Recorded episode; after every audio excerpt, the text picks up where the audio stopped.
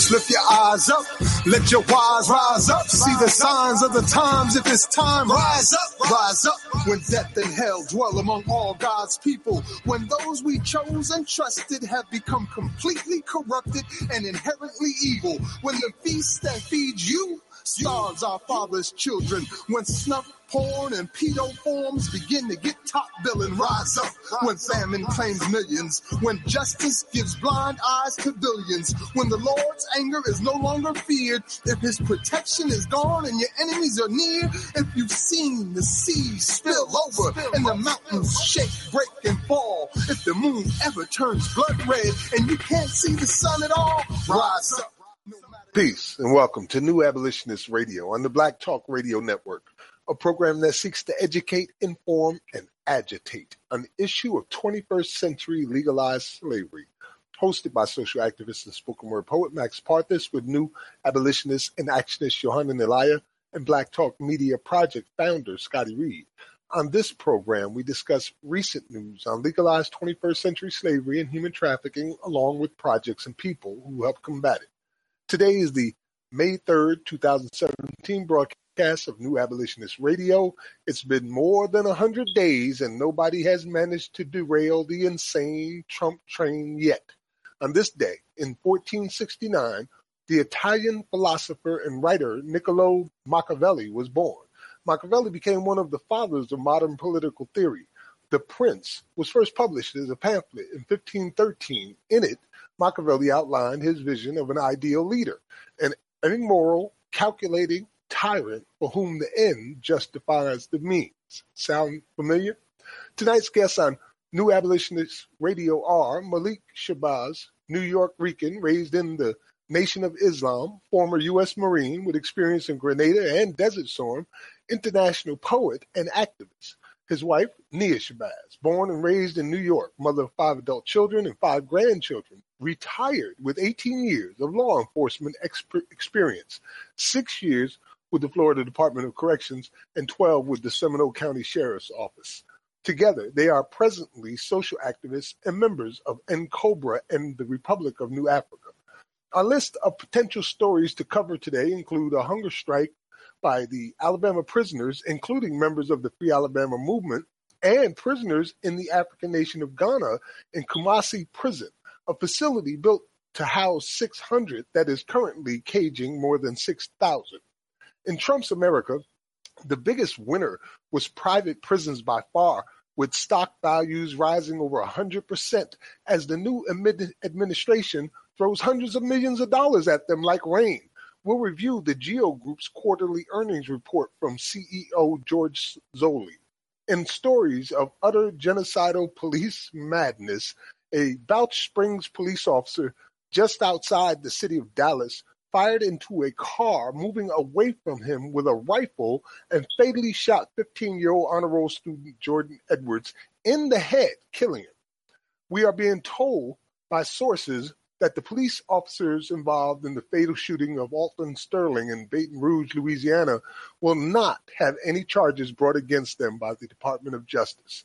And after the first trial ended in a hung jury, former South Carolina police officer Michael Slager has now taken a plea bargain for a lesser offense, protecting him from being charged with murder with the murder of Walter Scott.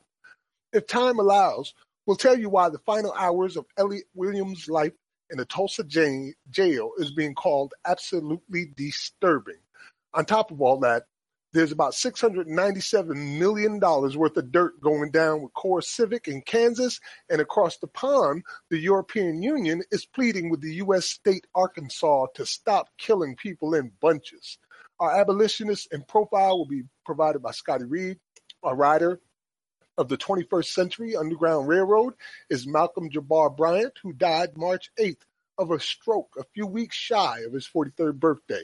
This after having his charges finally vac- vacated in May of 2016 following 18 years in prison for a crime he did not commit. Our new segment, For Freedom's Sake, A History Rebellion, remembers John Brown's raid on Harper's Ferry October 16th, 1859. Have a question or a comment? Just call us at 866 510 9025. That's 866 510 9025. You can chat with us and others by logging in at uberconference.com slash Black Talk Radio Network. Once again, I'm Max Parthas. What's happening, brother Scotty? How's your week there, man? Hey, I'm I'm still here, man. I, you know, I kind of hate to complain sometimes because there are so many people doing worse than us, and and I'm specifically uh, talking about modern day while we don't want to dehumanize them, but by calling them slaves, but let's just call them victims of modern day slavery and human trafficking. Um, when you are are living under the horrid conditions that many of these people are living under, it kind of puts your life into perspective. So, you know, I'm doing great compared to so many other people. So I don't want to complain too much. Um, how are you doing, uh, Max? How did the uh, event go the, I know that over the weekend that you traveled to Asheboro, North Carolina, uh, to do a review of the film 13. How did that discussion go? Um, that was an experience and a half. Wonderful. Uh, actually, we went down and spent a few days. We had one day where we did two presentations. Uh, the community came at 11 and watched the film. Then we had a community discussion. And then at six o'clock, we repeated the process. And uh, the 11 o'clock was very uh, intimate. There wasn't that many people there during the earlier time, but those who sh- should have been there were there. And one brother blew my mind, man, when he came and uh, introduced himself to me and then started talking to me about specific times in uh, Tribal and I's life where we did some pretty heroic stuff. And I didn't know anybody was even aware of that, but he knew all about it. So that kind of blew my mind to know that somebody was aware of our history and, and some of the things we had participated in uh, prior to the last few years. Uh, we had a great discussion then. And then in the evening, all of the movers and shakers in the uh, activism uh, within the Asheville community were there. So from politics to the grassroots, they all showed up and represented.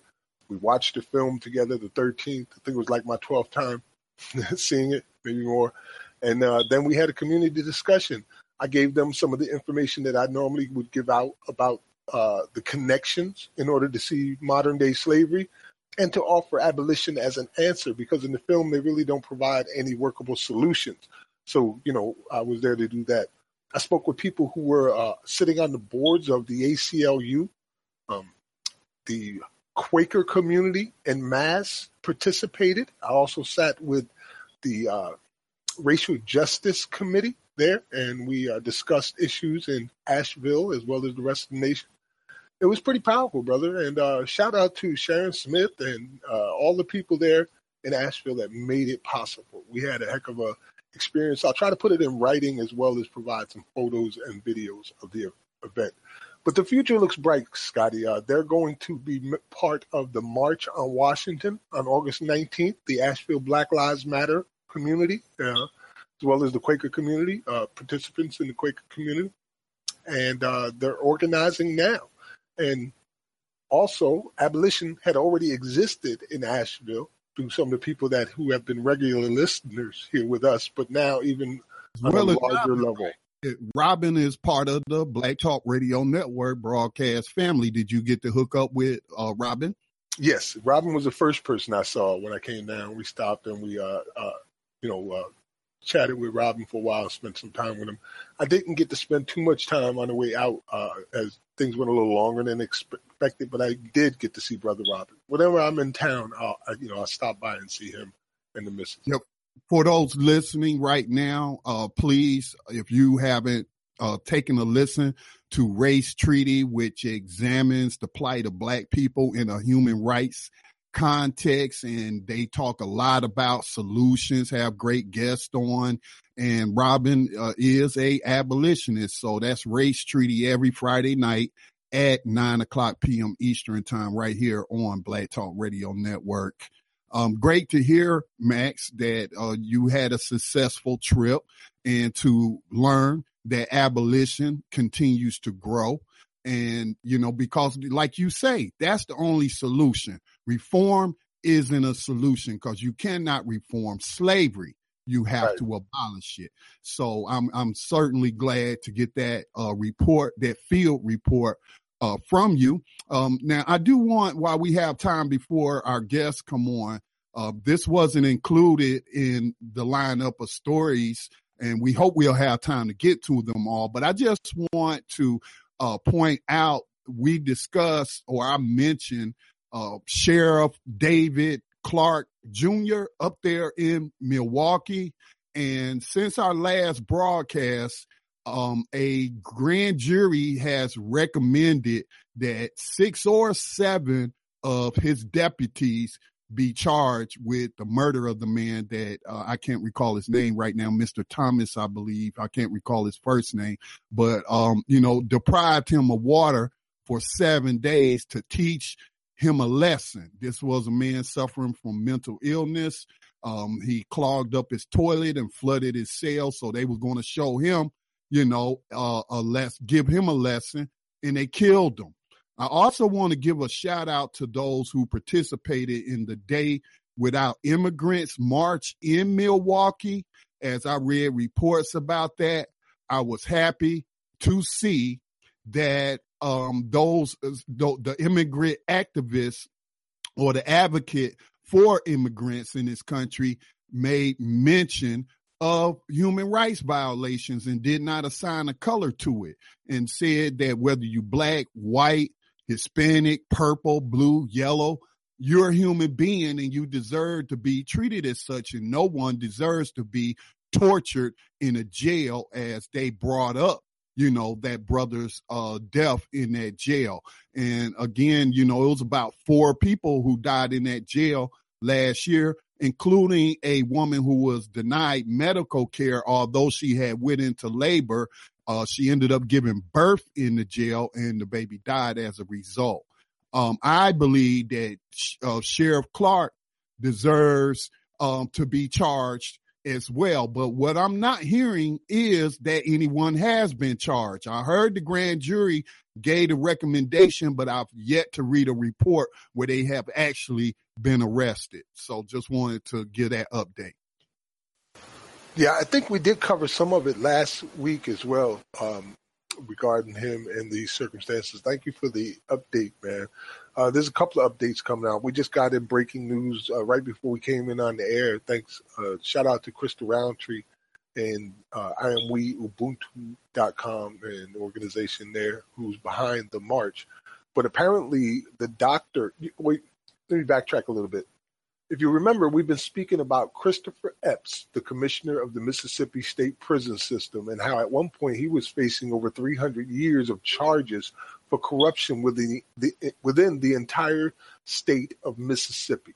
I mean, like real deep corruption. So he's been giving state evidence. And apparently he pointed them in the direction it would seem of one of the doctors who was bribing officials as well. So you now you had a doctor who was bribing the officials for their services rendered. I'll, I'll put that in the new abolitionist radio page so people can take a look at it.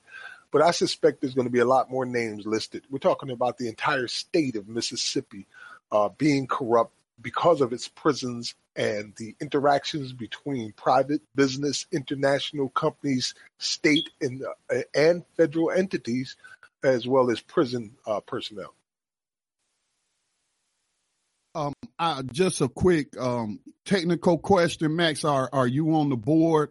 Because um, I don't want to miss your guests. So if you see them pop up on the board, you can unmute them yourself as well. So I'm looking okay. forward to hearing from them. Well, they're on the road, so they may be calling from anywhere. Brother Malik, and the, if you're on the line, just press star star to unmute yourself. Once we know we got you on, then I'll reintroduce uh, you as well, and we'll go from there. So if you're listening in, just press star star, and that should unmute you, unless you have your phone muted uh, itself. And yes, Scotty, I'm, I'm looking at the board now to see. Okay. So I don't recognize any of the particular numbers just yet. Well, and, uh, uh, yeah, just to let people know, um, you know, Johannan hopefully will be joining us uh, later as he's an integral part of this broadcast. But Max, did you want to go ahead and, and, jump in some of the first stories until uh, we're joined by the guests? Yeah, yeah, we can do that most certainly, Scotty. As a matter of fact, let me pull up my list and see what we had in the order here that we had planned on going on. Oh, of course, uh, the story about the 15 year old brother Jordan Edwards, who was shot in the head Um, you know, I, I, I so often dread telling these stories, man, because after a while, this is the stuff that creates that depression. In the position that we're in, we see and hear these things so damn often. You know what I mean? Like it's just amazing. And I know that there's been a, uh, several stories coming out of the police department. Uh, they tried to justify it at first, and then they found out that the video showed uh, a story that was in contrast to what it is they were saying.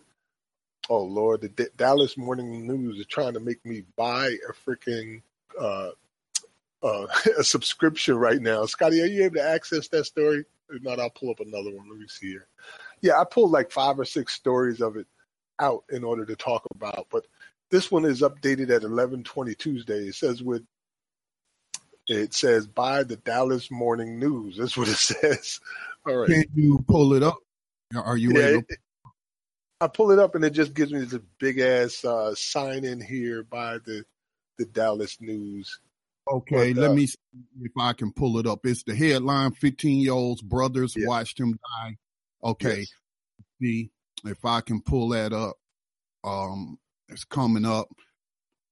You know, um, I don't, I understand. I don't get angry, um, when these publications, I'm not saying you did, Max, but I don't get angry when these publications, um, try to sell you subscriptions to access the information because this kind of stuff does cost money, you know, and we should, oh man, it, it's not, let me see if I I, can, uh, It's okay. I found I'm another article. I hadn't intended on purchasing the subscription. No, for those on those subscriptions when you first pull up the article, right click and then hit print. And then you can read it from the print screen. That's just a little trick I learned. So All right. I, I'm trying to pull it up. But if you want to go into uh, another um, um, publication that you pulled up about the story, Yes.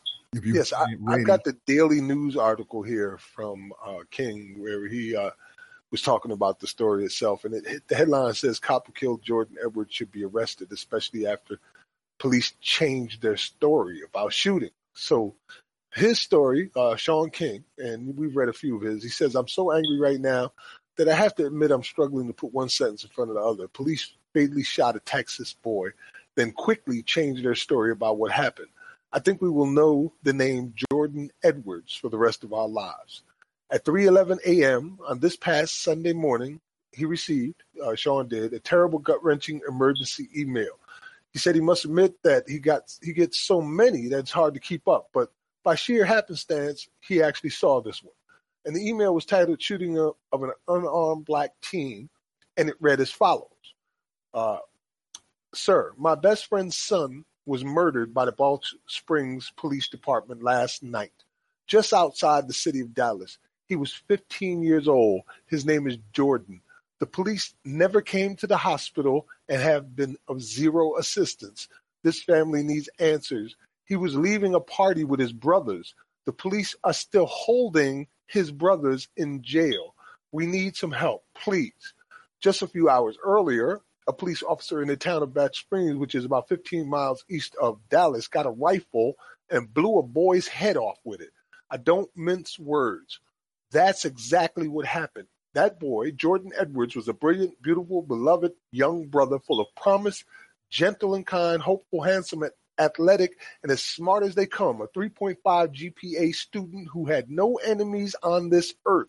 He was a sweet but strong, lighthearted but determined, focused but also a dreamer. Like kids do as spring creeps into summer, and precisely as I did when I was his age, Jordan attended a house party this past Saturday night alongside nearly a hundred different kids from the community. His brother drove the family car there with Jordan and two of their buddies. They had permission to be there and permission to use the car. They were being responsible. At least one neighbor called police because of the noise and volume of kids who showed up for the party. As police arrived, Jordan, his brother, and their friends got in their car and left. They had not been drinking, they had not been smoking, they did not have knives or guns, they had not been fighting. They simply got in their car and left. And here's what the police said Sunday about the shooting. there was an unknown altercation from the vehicle backing down the road towards the officers in an aggressive manner. An officer shot at the vehicle, striking a front seat passenger. The individual was transported to the hospital where he was pronounced deceased. That the statement paints a particular picture of what happened.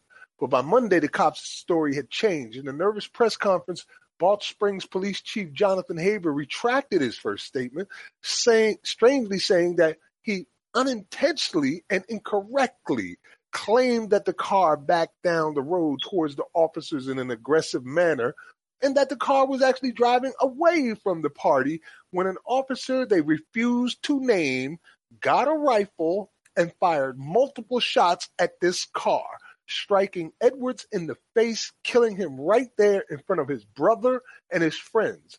Now, Chief Haber now admits that after viewing the body camera video, that he does not believe the shooting met our core values. The shooting also doesn't follow the department's policy. Then fired the officer who killed Jordan. County investigators who are looking into the shooting should arrest that officer right now, Shaun King says. Nothing short of this is accept- acceptable. Truthfully, even that is not enough, but it's a start and needs to happen quickly. The uh, article in its entirety is available at New Abolitionist Radio. I think I've read just about all of it, but it's you needed to know. And he described what occurred.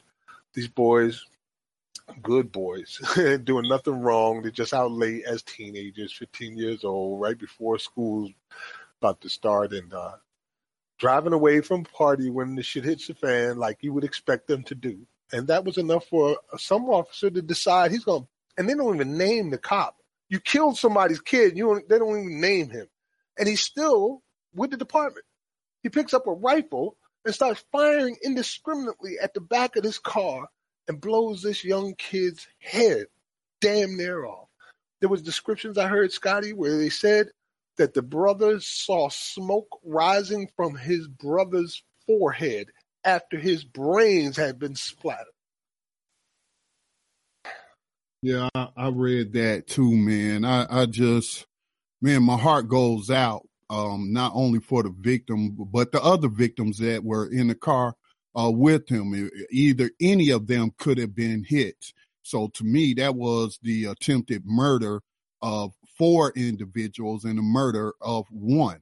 And not that it matters about this young man's uh, background, which was shared by King. It, it doesn't matter because we see often that they, if if a, a person, anybody, whether it's a child or an adult, has ever gotten in any kind of you know trouble, gotten a ticket, they oh they gonna dig up that dirt and put it out there on them. So that doesn't matter. But but what does matter is, is that, you know, this young man, well, everybody's full of promise. Let me just uh, correct myself. Everybody is full of promise. But when you, young lives like this are, are snuffed out, you know, in the blink of an eye with the pull of a trigger, it's just so sad, man. And it's just something that, man, it, it's just something, man, that it needs to end, man. And it is connected to modern day slavery and human trafficking. I just got a note and a reminder from uh, Otis Griffin that the cop was named and terminated uh, as an, an update uh, link, which I'll be providing now on the website. So shout out to Otis for that. Thanks a lot. Yeah, I knew that they had fired him right away. And I think, you know, that sends a good message because a lot of times, and what what may be played at play here, or why they move so quickly to fire him, is because this was not a unionized police department. Although individual police, if the department isn't unionized, they can still uh, get membership in the national uh, police unions, which were so uh, effective in helping uh, get Donald Trump elected and also the confirmation of Jeff Beauregard Session, who I'm also going to hold responsible for this when he sent that message out to police across the country that the Justice Department does not plan to tell police how to do their jobs and they're not going to spend money uh, investigating these cases for civil rights violations. But, you know, I do think that it is good that they did move quickly to fire this guy. Now, what is the DA doing? Cause they got videotape of it. They got eyewitnesses. Okay. So it, it, it should not take a month. It shouldn't take six months. Shouldn't take a year. Well, you know, I've learned not to expect a lot, man. The the the okey doke is real in this damn Department of Justice, as can be expressed in what's happening right now here in South Carolina with the officer who shot Walter Scott in the back on video, and we all remember what we saw. This cop shot him. This, the man was hobbling away. He, he couldn't run more than a, a mile or two per hour at best. You could see it yourself.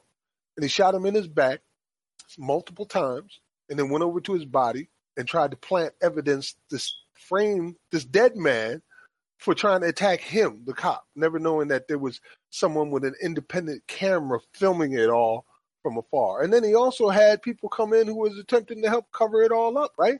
So, you know, the original, uh, the first trial ended in a hung jury. and we remember all the stories about that. So now what they're doing is they're offering this dude a plea bargain.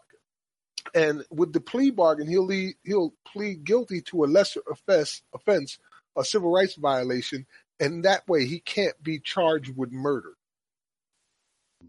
Shoot him on video in front of the damn world, try to frame him in uniform.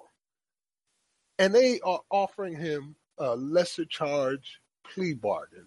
So he can very likely walk away free in a short period of time. Max, now I'm a bit confused by this. Um, there was a video that I shared on Black Talk Radio, but I couldn't listen to it on our Facebook page. Uh, I could not listen to it. I can't remember the attorney's name. It's a black woman. Um, but anyway, she was talking about it, but I could not listen to it because we were broadcasting at the time. But she, you know, what she put in the description was pretty much what you said. Now, I don't understand. I don't understand. Federal charges are different than state charges. Take, for example, Dylann Roof. He got convicted in federal court and state court, if I'm not mistaken. He was, and wasn't Slager also facing state charges of murder? So how did all of that go away? Just by him cutting a deal with Jeff's uh, Beauregard Sessions uh, Justice Department. Yeah, that's pretty much what happened. Uh, the black professor broke it down in like a 45 minute uh, uh, essay, I guess, vocal essay where he just explained it all. Uh, I'm going to put that on New Abolitionist Radio so other people can check it out too. He really broke it down in detail. But yeah, it's like I said, it's a hustle, man. It's an okey doke. So this dude that openly killed this black man and you know just murdered him down and cut his life out from underneath him and then tried to cover it up like he had done this before. Like, okay, I know the steps, one after another. Here we go. Like he had done that before, shed a few tears, a few white tears, and uh, now he's got a plea bargain where he can't even be charged for murder anymore. Now, as far as state and federal, I think this is civil and state that we're dealing with at this point. But, you know, I'm no expert on these cases. I only know what I see and how the results end up. Yeah, I'm um, pulling up the article from WLTX.com. Um, it has a, a video uh, posted. I'm trying to let it load, but let me just read a little bit from it. Let me just stop this video, matter of fact. Uh, let me see. Former South Carolina police officer Michael Slager is pleading guilty to violating the civil rights of an unarmed black motorist he shot and killed as he ran from a 2015 traffic stop. A copy of the plea agreement obtained by the AP on Tuesday also shows state prosecutors are dropping a pending murder charge against Slager in the death of Walter Scott. The AP- Start off today in the low country. Former North Charleston police.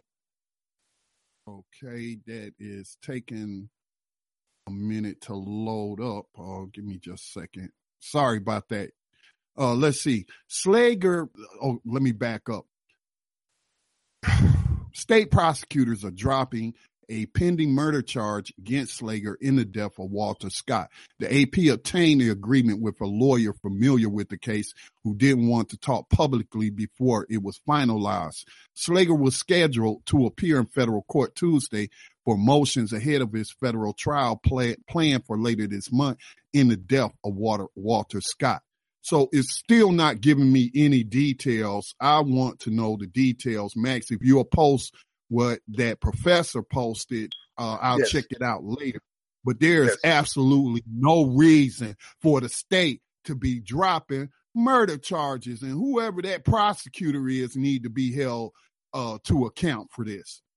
Right. It's being portrayed as a victory, and it is not a victory at all. If anything, it feels like the Annie Dookhan circumstance where, you know, she affected 60,000 lives and was out in less than two years. And the people whose lives she had affected to the point that they were incarcerated have yet to even have their cases reviewed, and she's already served her time and got out. It's disgusting, Max. It's just very disgusting. Um, it's all very depressing. But these are the things that we need to hear about so that we have a accurate um, we have an accurate view of the battlefield out there instead of this false reality. So, you know, it, it does get depressing. I was depressed last week for about five days and, you know, I'm, I'm feeling a lot better now, but you know, this man, it, it, it's just so sad, man. And it, it's times I just want to cuss, man, but I, I this family friendly show. So man, it's just enough to just make you want to go out there and do something that, you know, we shall not speak about on this program. Yeah, for me, the hardest thing has always been trying to uh, not become desensitized because we're exposed this on such a regular basis to to keep in my mind that these are human beings, my brothers and sisters, and this is and every one of them is worth starting a revolution over. Not all of them together. Any single one of them is lives are worth us changing everything to save. Collectively, we should have started a long time right. ago. And Max, if we don't tell their story in the proper context, then who will? Right.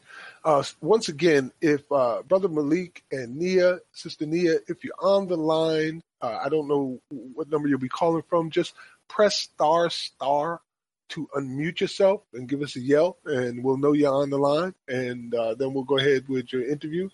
Uh, I know you're on the road if you're listening from somewhere, so if uh, maybe something that had came up, I'm not sure. But in any case, if you called in, uh, do you have a number for them? Because uh, I can text them.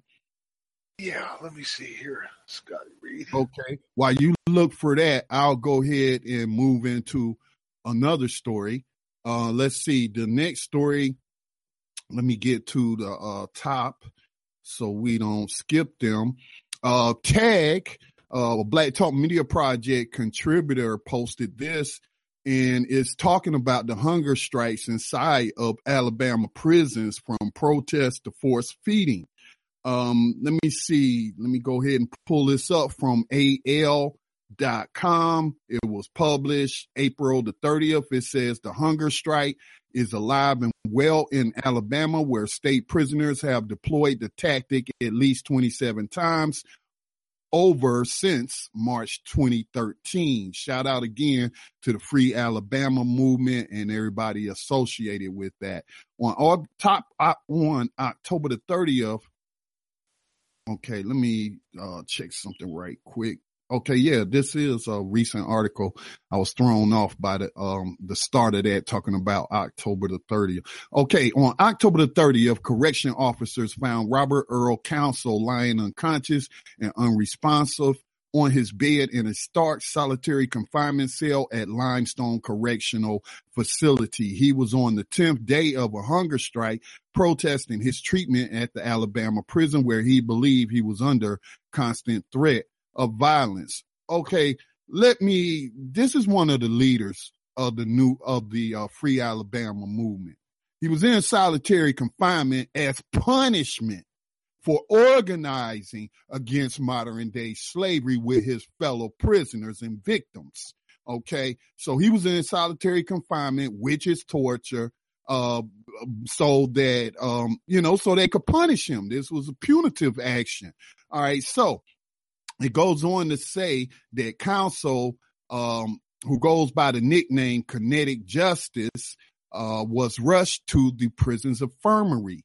Medical personnel tested his blood and found that his blood sugar count had fallen to a potentially dangerous 52, according to Dara Folden, a member of the Free Alabama Movement's Queen Team, a grassroots prison reform advocacy group.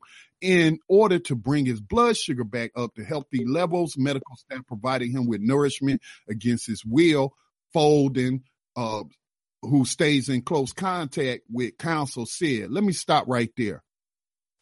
That's commitment to ending slavery right there, to where you're willing to die for your beliefs and not for, well, let me restate that.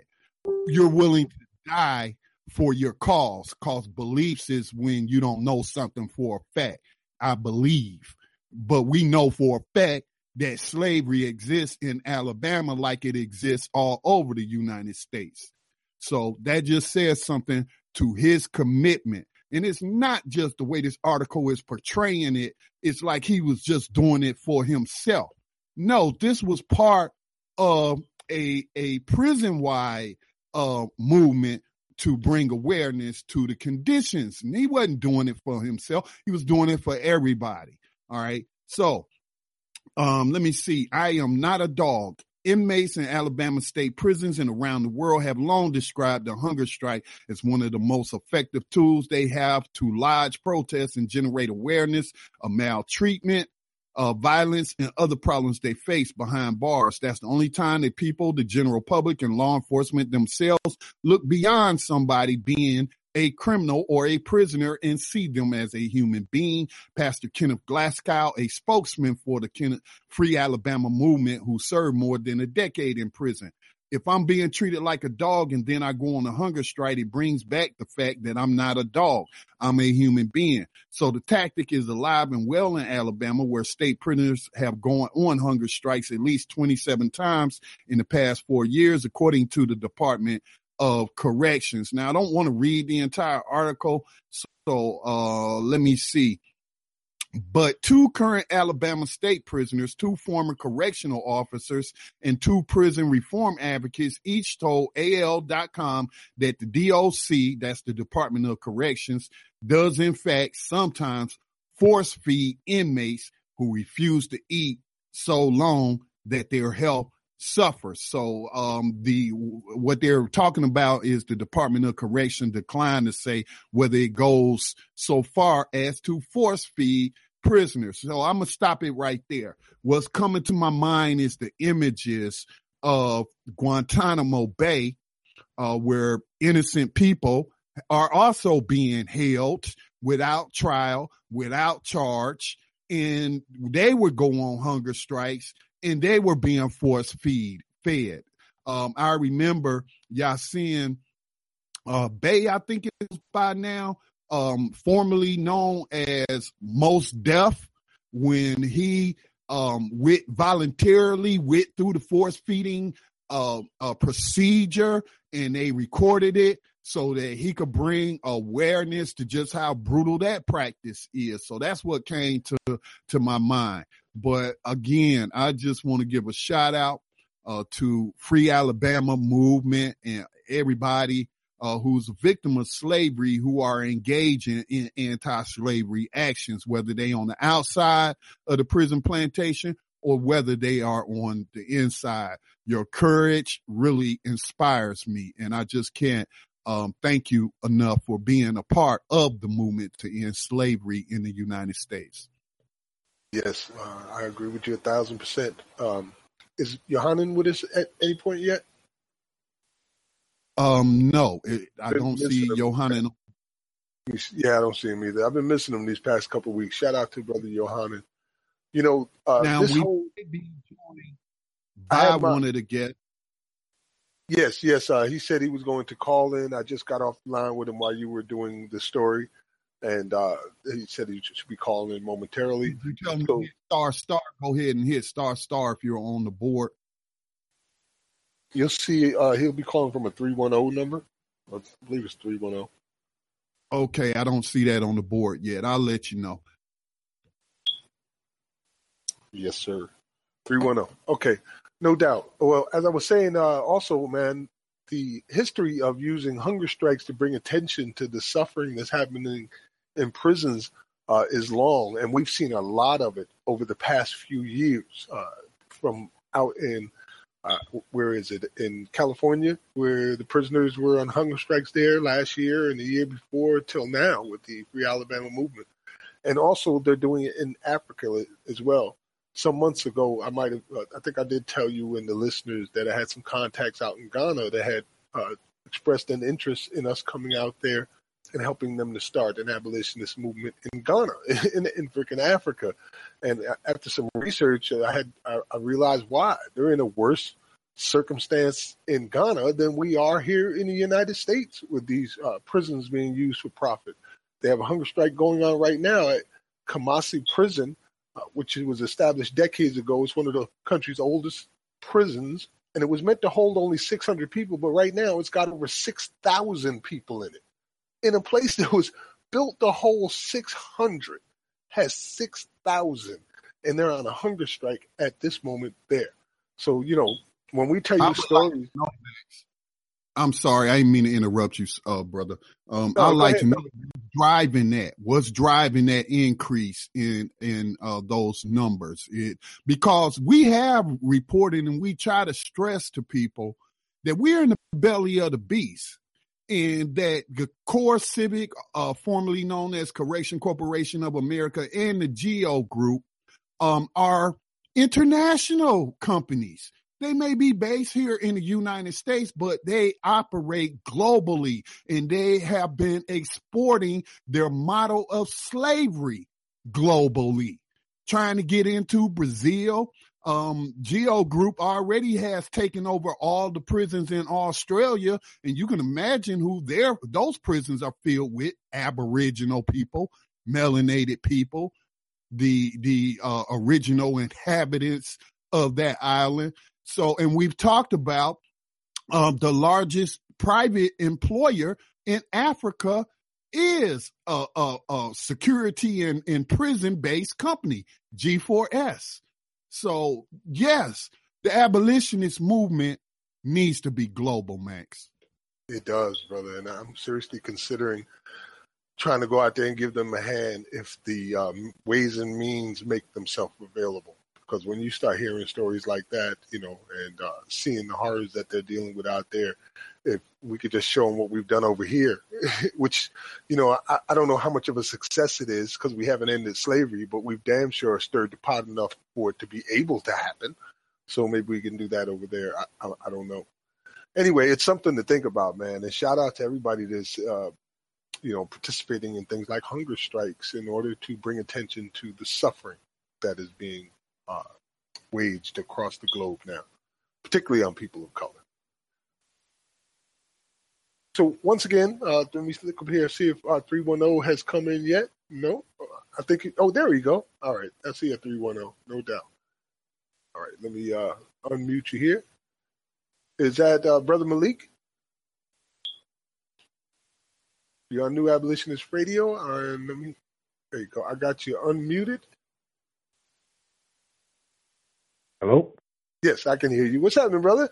Uh, welcome to New Abolitionist Radio. Is Sister Nia with you as well? Give thanks. Yes, she is. All right, indeed, indeed. Uh, pardon to our uh, listeners about the delay, but you know this is a very natural program, so it's it's no big deal, man. Uh, let me do a quick introduction again, just so you know who we're about to talk to. Malik and Nia Shabazz.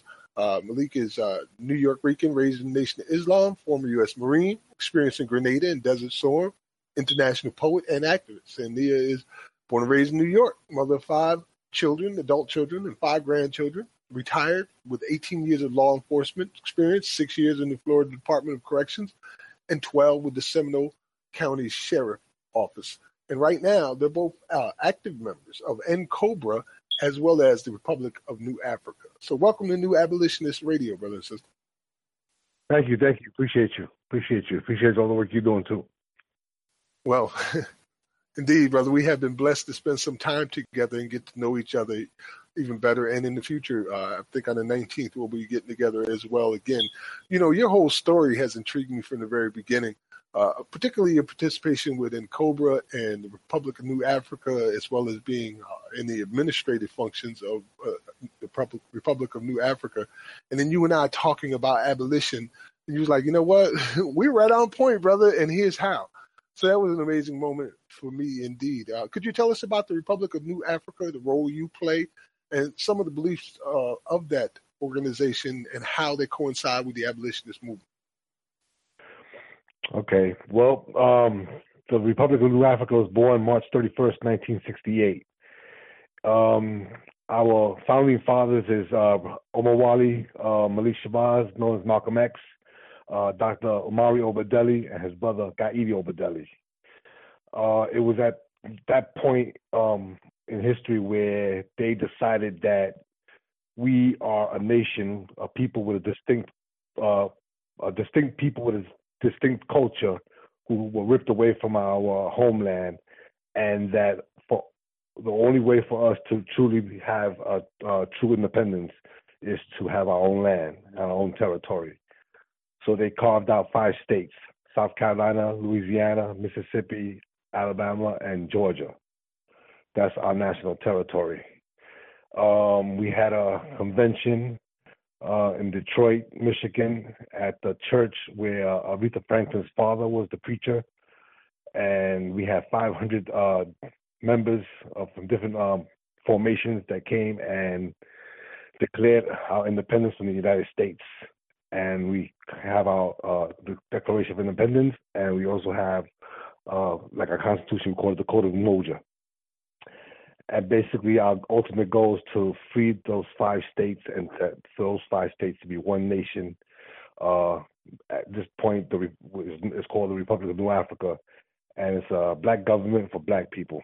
And we believe that that's the only way we're going to have justice, and we're going to be able to um, uh, change the condition of the planet uh, um, to basically uh, to restore justice on planet Earth but uh, but that's the goal. And my role, um, I started off at the Republic of New Africa as um, a soldier. We also have the Black Legionnaires, which is the military arm, the security arm of the um, of the nation. And uh, I'm currently holding the position of major, and I also hold. Um, I'm the vice uh, PCC chair. PCC is the People's Centered Council. Is the highest legislature is the highest it's the highest body um, of the Republic of New Africa. That's where all the decisions are made, even over the president. And um, that's pretty much it. So we've been working. Uh, we just celebrated our 49th birthday uh, a couple of weeks ago in March. Um, and we're right now we're working on our 50th, which we're going to be celebrating in in Detroit, Michigan. Um, I was reading an article on the history because I'm not as familiar with the history as, as I like to be. I was reading an article from uh, the Black Past Remembered, and it says uh, part of it that 400 billion in reparations for the injustices of slavery and segregation uh, was demanded by the Republic of New Africa. It also argued that African Americans should be allowed to vote on self determination, as that opportunity was not provided at the end of slavery when the 14th Amendment to the U.S. Constitution incorporated African Americans into the United States. The key word here, and I don't know if somebody from the organization wrote this or if it was simply uh, gathered as information by the authors of this particular article, but it, the key here. Hey, Nia, welcome to New Abolitionist Radio. sorry, Max, it's Anne Marie. You guys are not transmitting. Oh, I'm sorry. Oh, it's been like five minutes. I'm sorry. I, I was I wash the dishes while I'm listening to you guys, and I'm like nothing's coming through, and it keeps showing up like it's pausing itself online. You're not transmitting. Hey Scotty, I just I just noticed that, and it's it's resolved. Sorry about okay. that, but thank you for calling thank in. You, and uh, yeah, because I missed the last five or ten minutes. So I'm like, what's? I sorry, I didn't mean to interrupt. Oh, no right, problem. Bye bye. So what I was saying there, uh, Brother Malik, is that the key words being provided at the end of slavery when the 14th Amendment of U.S. Constitution incorporated African Americans in the United States. And I know for a long time, many people believed that that was the end of the slavery. But a- after you and I started talking, he was like, you know what, Max, you are right. And I'm going to go talk to the brothers and we're going to support this march that's coming up and we're going to make a, uh, a public statement. And how did that work out? Did did you get to meet with the, the people, uh, your comrades, and come to a conclusion on whether it would be an official thing for the Republic of New Africa to participate in the Millions for Prisoners March and to support it? Well, actually, we're getting ready to go. Uh, this is uh, this Sunday will be the first Sunday of the month, which we have our conference call, and that's going to be brought up in that um on the agenda. Word. Well, I know personally you have uh, committed. I already know that because you already shown the work. So thank you for that, and I hope that uh, the uh, the group as a whole decides that this is something that should be put on their agenda, and that some of the uh, long held assumptions be slightly changed. Yes, sir. Yes, sir. Like I said, mm-hmm. you know, the key to recognize um, the system for what it really is. um, is Nia on the line as well? Yes, she is. She's right here. Go ahead. Hello, Peace, Max. How are you? I'm good. Welcome, welcome to New Abolitionist Radio. You know, I was dying to get you on here, man, because you know, I, I, I just uh, your story is infatuating. It's it's it's uh, it's, it's definitely very interesting, and to see the progression throughout your life of of going from you know 18 years in uh, working with police and also seeing the inside, working as a CO within the prisons itself, to a freedom fighter. you know what I mean? Like, you got to tell me about the transition and the feelings and, and what happened. I would love to hear that story. Wow, the transition. Well, when I first took the job was because they offered insurance, and I had children. And was a good offer. It was I knew it'd be a steady paycheck. And when I took the job for the prison system, that was the first place I thought It was I didn't figure it any different than you know having children at home it basically pretty much was the same thing. And then they offered me t- technically really it was um monetary. They offered me more money going the road if I get dual certified. Wasn't too many females at the time on the road. So I took that position also. They offered me more money, less time to work, more benefits. I was more time at home. But in in both cases, uh, when I went into it, it wasn't I, I didn't go into it with the perception of I want to, you know, enforce law. I wanted a job that had good insurance, and so I basically fell into it. And I I did like my job. I liked my people I was around. Did I agree with everything? No, I never agreed with everything from the beginning. So I kind of went my own path. took me a while to get promoted, but I finally made it. Then again, that was just for money. So, but you know, like I say, um, then you know, as my children grew became teenagers, us being of so-called Latino descent, they were constantly harassed. Particularly in Volusia County, the sheriff there at the time, Ben Johnson, was well known. It was worldwide um, his profiling stops, and he said he did do it. I didn't work for that particular county, but I lived in that county. So then again, firsthand, you know, you feel that um, pressure of racism all the time. But I didn't bring that to work with me. So yeah, so when Malik was, we grew up together as neighbors, and I found out he was an activist. I already had retired. I did my own little activism once my children grew up, but nothing to this extent. I wasn't around people that way, but when I reconnected with him, then I was retired, had time on my hand, I went full force with it because I know the other side of it. Yeah, that must have really given you some great insight. Uh, Scotty, would you like to ask anything?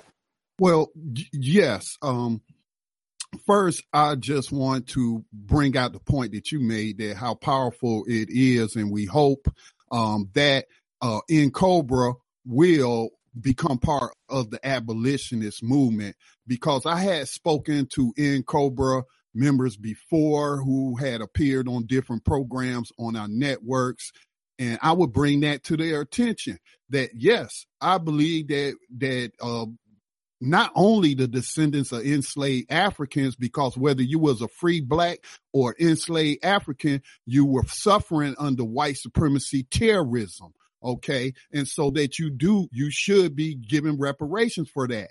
But at the same time, they made my little brother 12 years a slave. Okay. That's how, no, 10 years a slave. I'm sorry.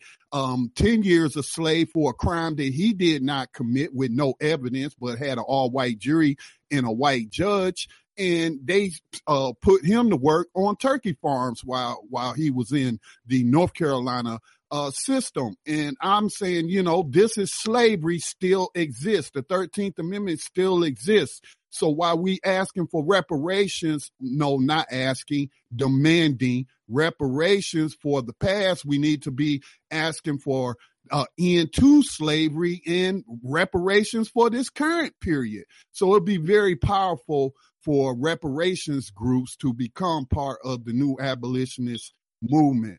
Um, in in terms of um, her path through the uh, law enforcement community, it just reminds me of, of Neill Franklin, who is the chairman of Law Enforcement Against Prohibition, which is an organization of retired uh, judges, cops, prison guards, um, who are working against mass incarceration. They call it mass incarceration. We call it modern slavery. Uh, but the end is the end goal is the same.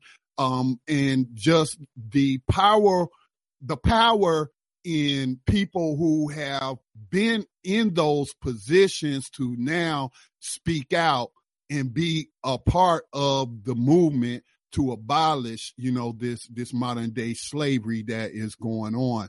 Um, so just thank you both for the path that you are on and the work that you are doing. Brother Malik is like a superhero, like real, dude. You know, he, he, was part of the invasion of Grenada and Desert Storm, right? Is that was no, that no, Panama, Panama and Desert Storm. Oh, Panama and Desert Storm. Okay, yeah, Panama invasion and Desert Storm. I'm sorry, I'll, I'll correct that in yeah. the text as well. You know, he's part of the Panama invasion and Desert Storm.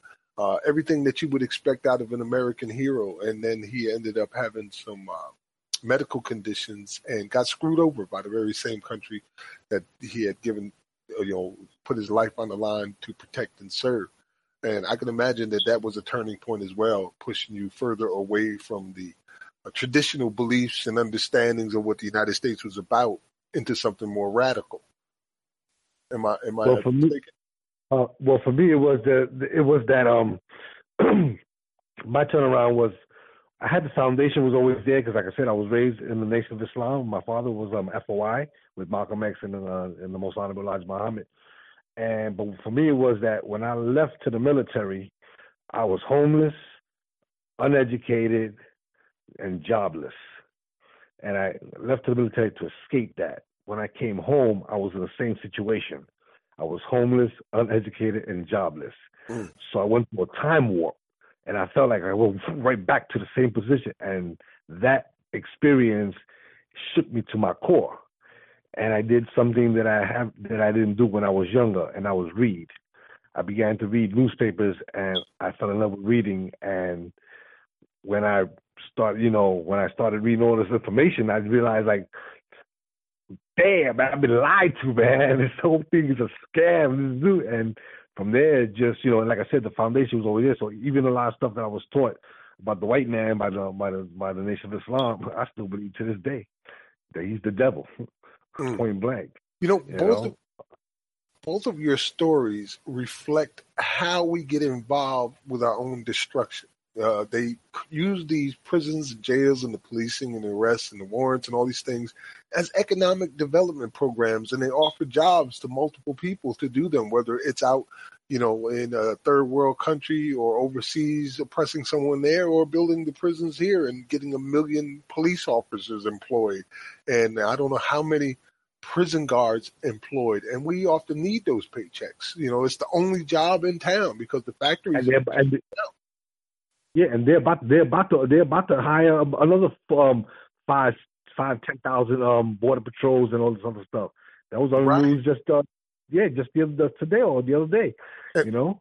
I wouldn't be surprised if of those 5,000 people they're about to hire, a large majority of them are minorities Yes. who will be doing to people who come from the, you know, originally from the same Yes. country they came from.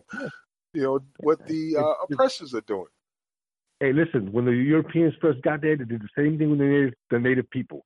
They saw that they had, you know, we all have native people always, you know, all these different cultures, even in Africa, they always had their little rifts, and sometimes, from time to time, they had the little battles. But the white man exploited that, and then he pinned them up against each other. So you had, you know, scouts from one nation, you know, helping the, the the Europeans, you know, go scout and grab the other people and stuff, you know. And then when they got through, in fact, this happened after all the scouts, after the, in fact, there was Geronimo, I believe it was. After they, all those scouts and they helped them hunt down Geronimo, they took all their guns away and they threw them in prison. Hmm. Know Well, you saying? know- And threw- Go ahead, Scott. and it's the same thing today. It's the same. As I'm saying, it's the the European way system that he put in place that we fight today, slavery and reparations and all this stuff. I mean, the whole system is is is, is total insanity. You know, the whole system. Yeah. Um, this Scotty um, Malik. I'm also a Desert Storm vet. I was actually on the advance party um, for Desert Shield.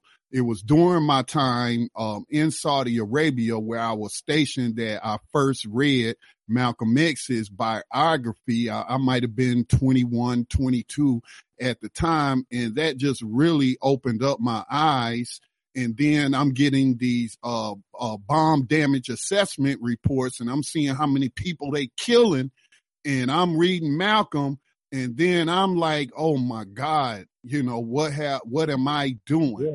And uh, Yeah. after my tour was up, man, I got out after six years in, in the U.S. Army.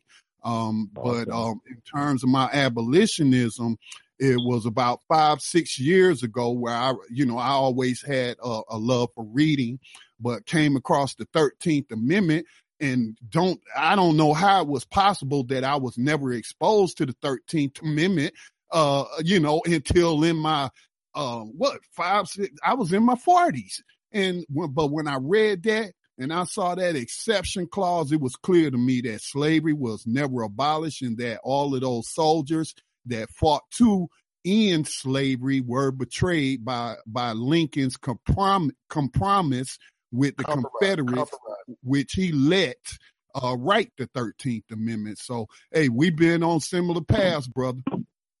Yes, sir. Yes, sir. Yes, sir. what we want to do though is we're going a little bit past our break. I want to take a break, Scotty. When we come back, I want to hear a little bit more from Leah's story as well. That's all right with you guys. Well, say that again. Yeah. We're, we're going to take a quick break. When we come back on the other side of this uh, break, we're going to hear some more from Nia's story and maybe take a call or two if anybody has any questions to ask. You're listening to Okay, New great. Abolition Radio here on the Black Talk Radio Network with Malik Nia Shabazz. We'll be right back after these messages.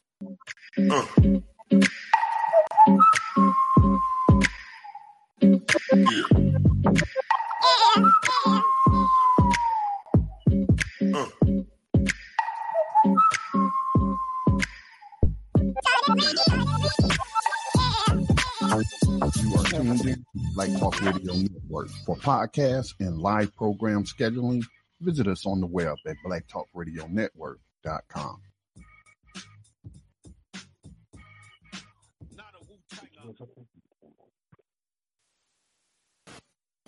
Peace and welcome back to New Abolitionist Radio here in the Black Talk Radio Network. We're talking with Malik and Nia Shabazz from N'COBRA and the Republic of New Afrika. And uh, we're talking about their history, uh, how they came to be what they are today, and where they come from, and uh, the you know the goals that they're trying to achieve here in tonight today's United States of America. uh, When you are, uh, yes, sir. Um, let's check 860. Uh, they have unmuted themselves and they've been hanging on patiently. I, I just want to see if they have a question or comment. 860, did you have a question or comment for us? Okay. Um, if not, I'm gonna place you back on mute. Anybody who has a question or comment, please hit star star. We'll see you on the board and come to you. Please continue, Max.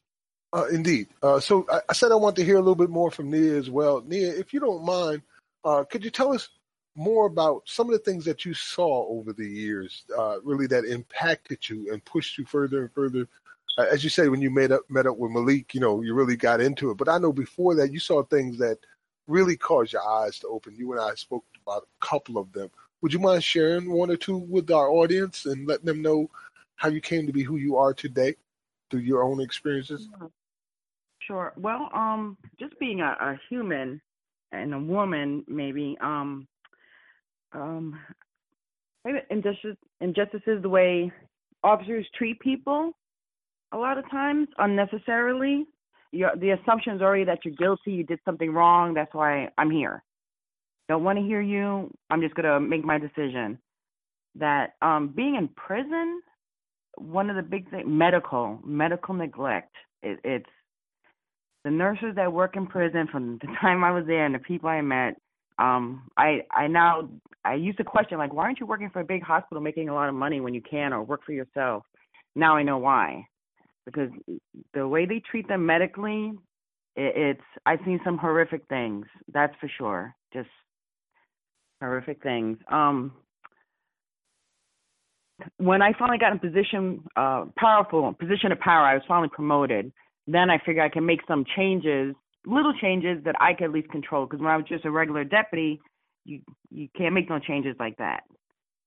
If you decide to, you always got to get a supervisor, and a supervisor's going to decide on what he thinks the law should be, not what it, not what it, um, what justice is. Then there was one period of time I was injured and I had to work court services, so I got to see the inside of the courts, how they run, and it is such a assembly line. All you are is a file, not even a name, a file.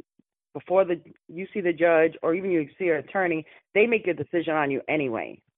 So your chances when by the time you get there, you really think you have a say so, you really don't. They have their decision made. They make it impossible. Everything's pled like 99% of cases are pled because it's fear. I don't blame them. It's fear. And then being a mother, just a home mother, when I, you know, come home, I had like the teenage boys and one daughter. And so we didn't live in the same county I worked in.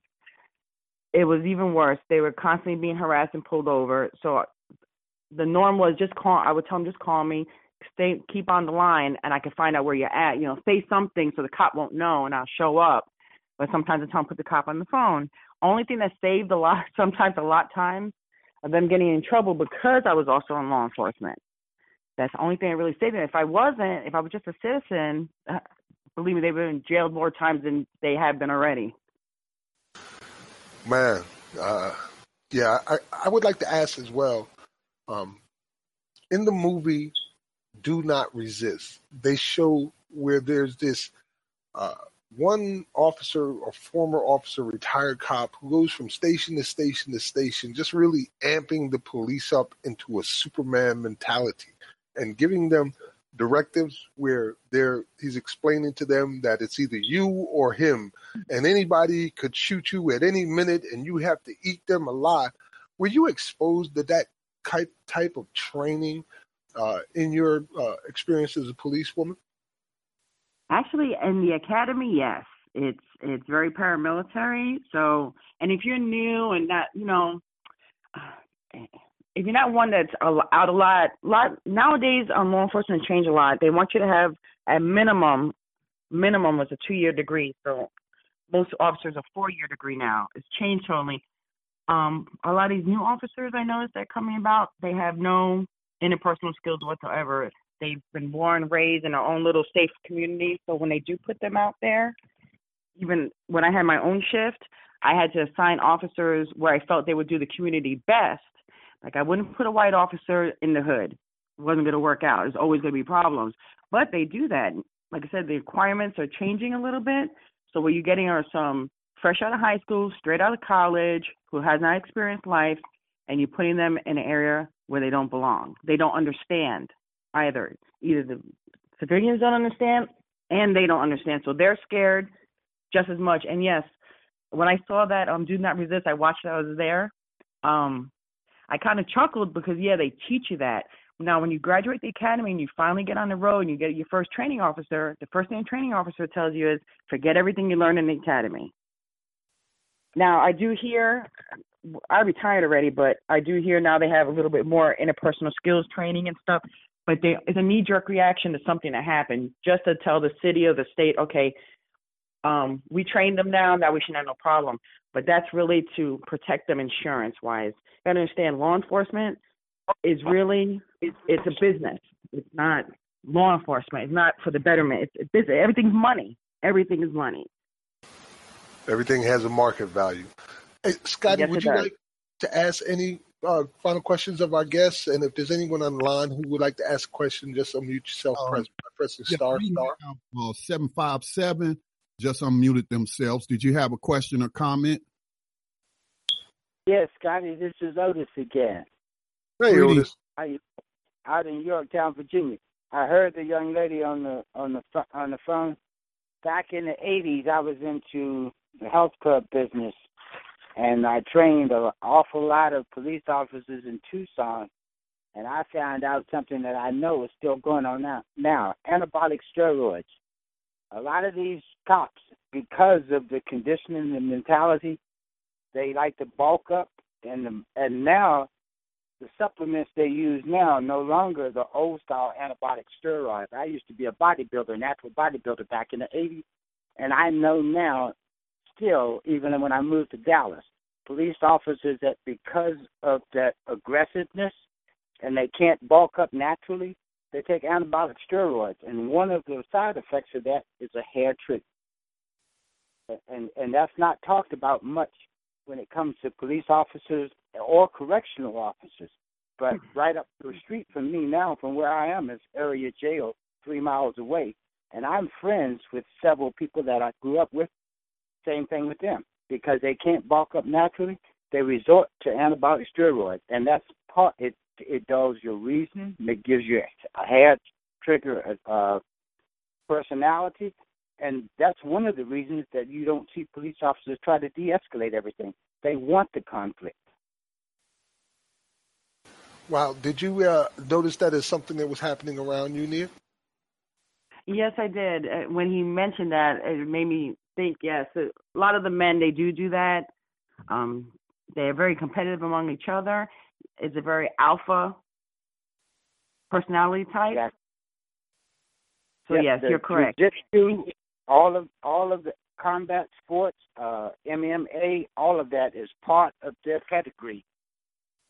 I- I'll let you go from there. Thanks for the uh, insight there, Otis. Appreciated that. Scotty, anything else?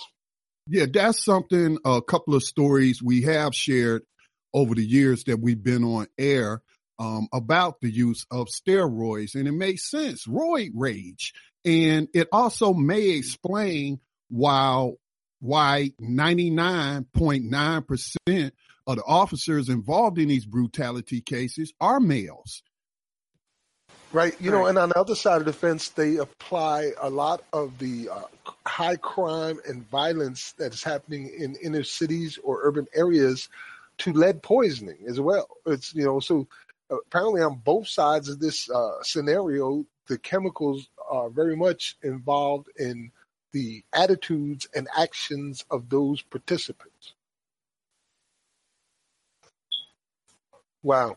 Well, um, there you have it, man. Uh, what I'd like to do now is uh, I want to give uh, Brother Malik and Sister Nia an opportunity to, to uh, express to the crowd anything or to the audience anything you want to say, share any views um, before our next segment. And uh, definitely want to thank you for coming here today and sharing your story with us and letting us know how you came, where you came from, and what you're about today. So I'll start with Brother Malik.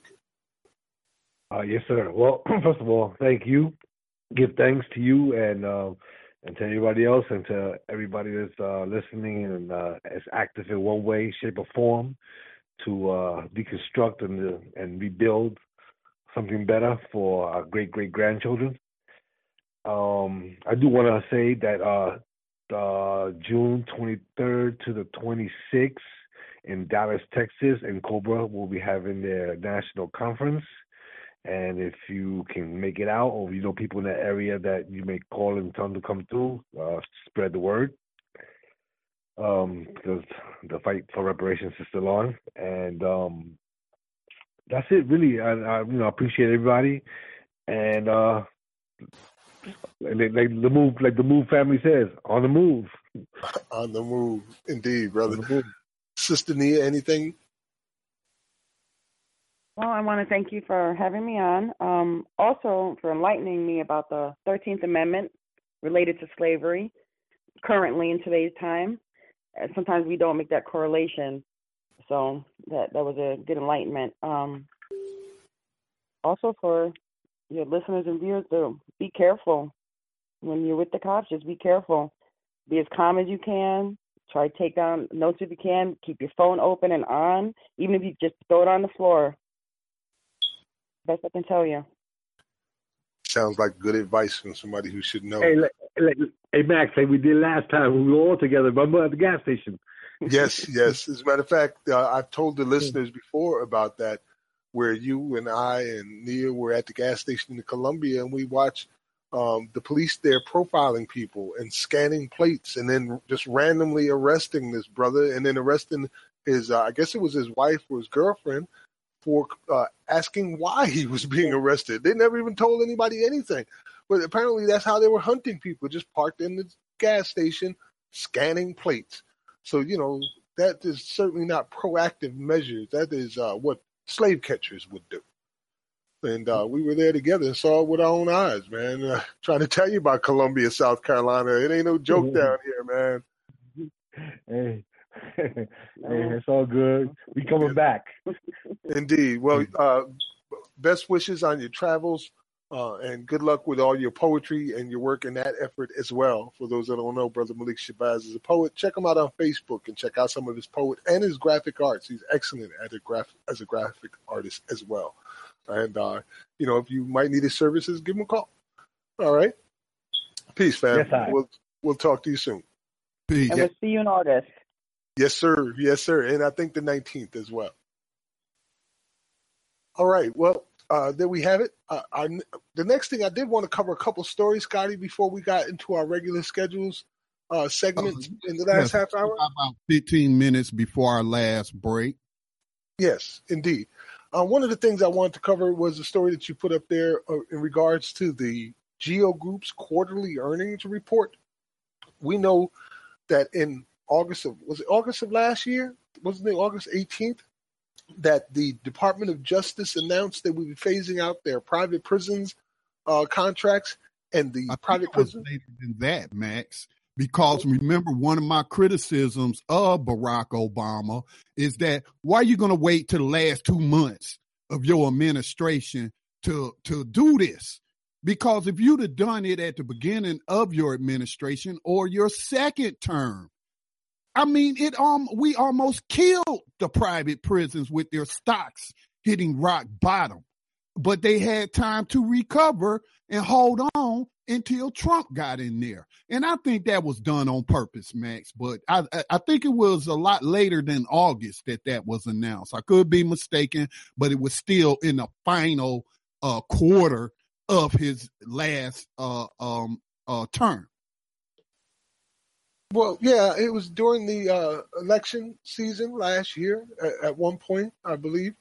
In, in any case, their stocks shot to the uh, floor. Uh, they just took a nosedive. The prison stocks and Wall Street literally had to stop trading on those stocks, or they would have tanked completely. And then later on, with the Trump administration, their stocks shot up uh, was at one point 140 percent increase with the plans that they had going on. Well, you know, they have these quarterly earning reports, and we monitor what it is they're saying and doing because they often will tell you what's about to happen before you even hear about it in the newspaper. And this is an article uh, on that where George Zoley, the CEO of the Geo Group, longtime CEO now, had some words to say about their earnings report. He says, Good morning to everyone, and thank you for joining us in this call. We are very pleased with our strong first quarter results, which reflect the continued growth of our diversified business units of Geo Corrections and Detention, as well as Geo Care. Uh, just for our listeners, in case you didn't know, Geo Group also manages facilities like Guantanamo Bay Detention Center, where the Haitians are being held and others uh, in those in those areas. Anyway, he says Our first quarter performance was driven by higher occupancy rates across our diversified real estate portfolio. Higher occupancy rates. That's what they call mass incarceration. Wow.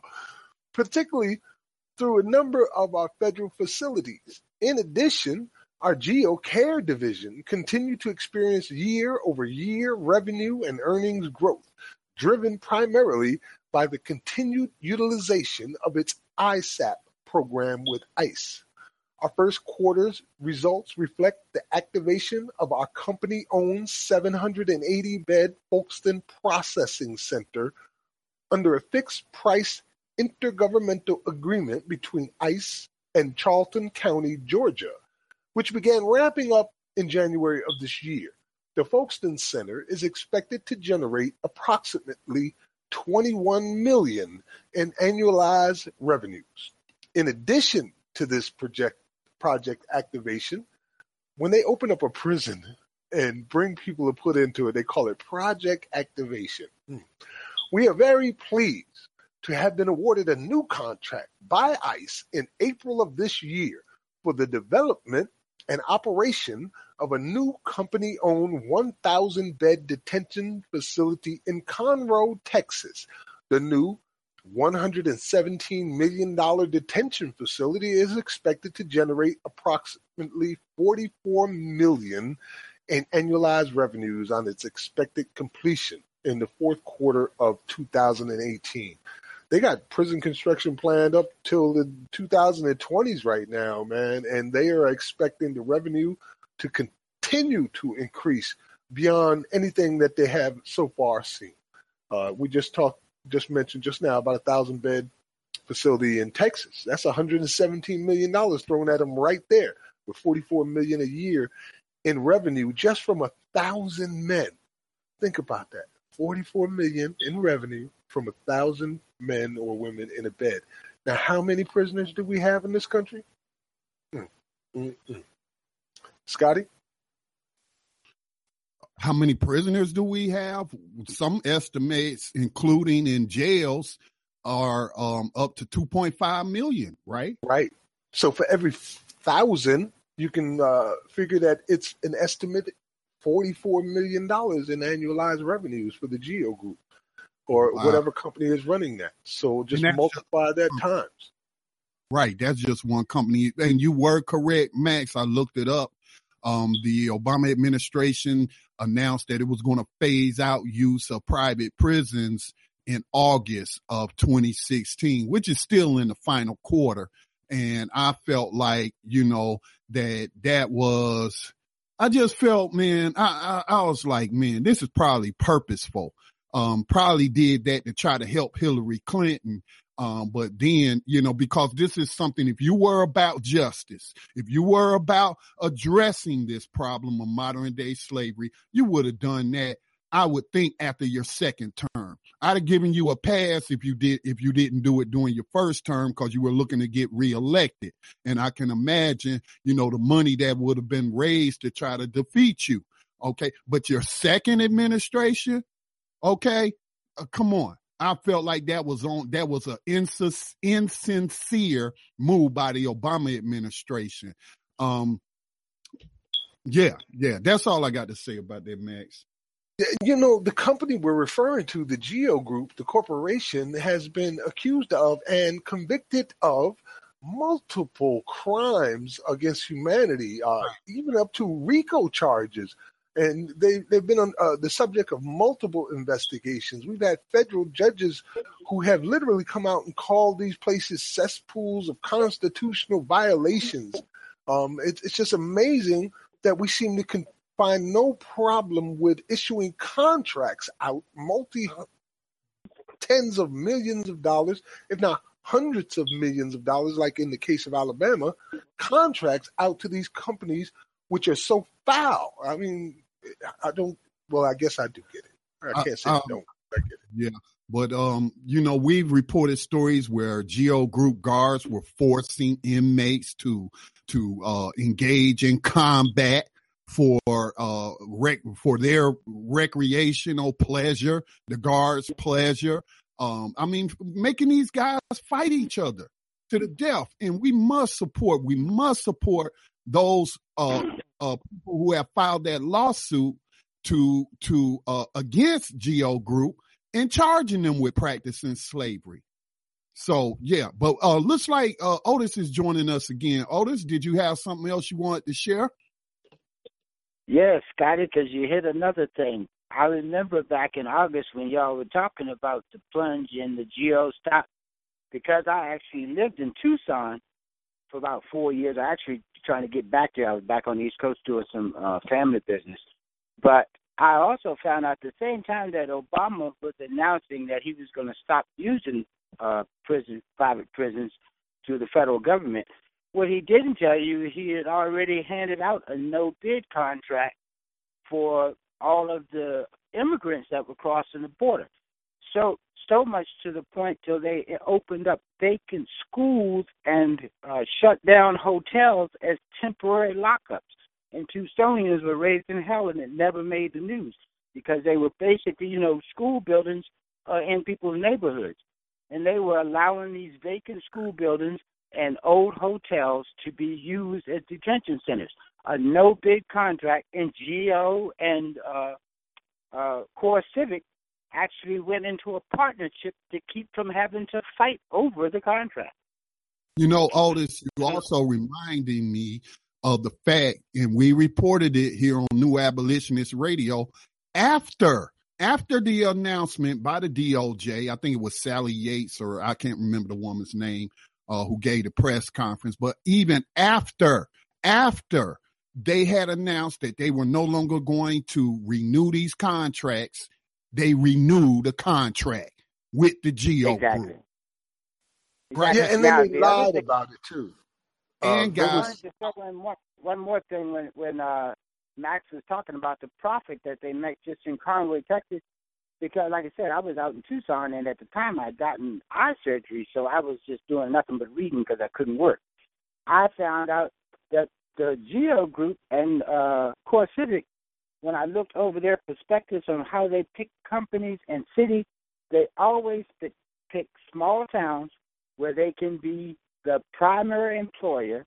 And not Right. only do they get the, the guaranteed occupancy, they get the localities to give them 10 or 15 years of abatements with no taxes because of their employment. Right. So And then they they contribute a few dollars to local organizations and and, politicians. and get the people Mhm. exactly get the people addicted to the employment so they won't even worry about whether or not you're being treated properly because it's a boom. They basically go from a desolate town to 40 or 50 percent of that whole town is employed there. So it's And- hard to have compassion for people when it's going to cut off your paycheck. And another thing I'll point out about the uh, final days of the Obama administration or the final months, and when they announced that they were not going to use any more private prisons, they never ever talked about shutting down the um uh, what is it Unicor, which is a private prison operated by the U.S. government. by the federal government. And I, I'm going to throw in one more thing too, because most people think I'm crazy when I say this. I don't believe that Barack Obama wanted Clinton to win, and I tell you why I say that. If you look at the people that are giving him money now, all of them are the primary backers of G, the Geo Group and Core Civic. He handed out those uh, contracts to the to the people for the detention centers. All of them are the same people given to his library, given to his new foundation.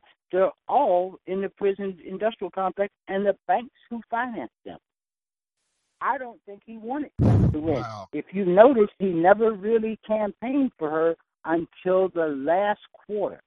He tried to, he called himself staying out of the muddle of politicking and allowing the party to, you know, do its own thing.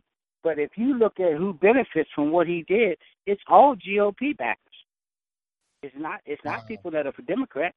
It's all Wall Street. The same people that Mnuchin and all of them are all Geithner's friends. They're all from from uh, Goldman Sachs, Lehman Brothers, my- and most of them are Harvard and Yale grads.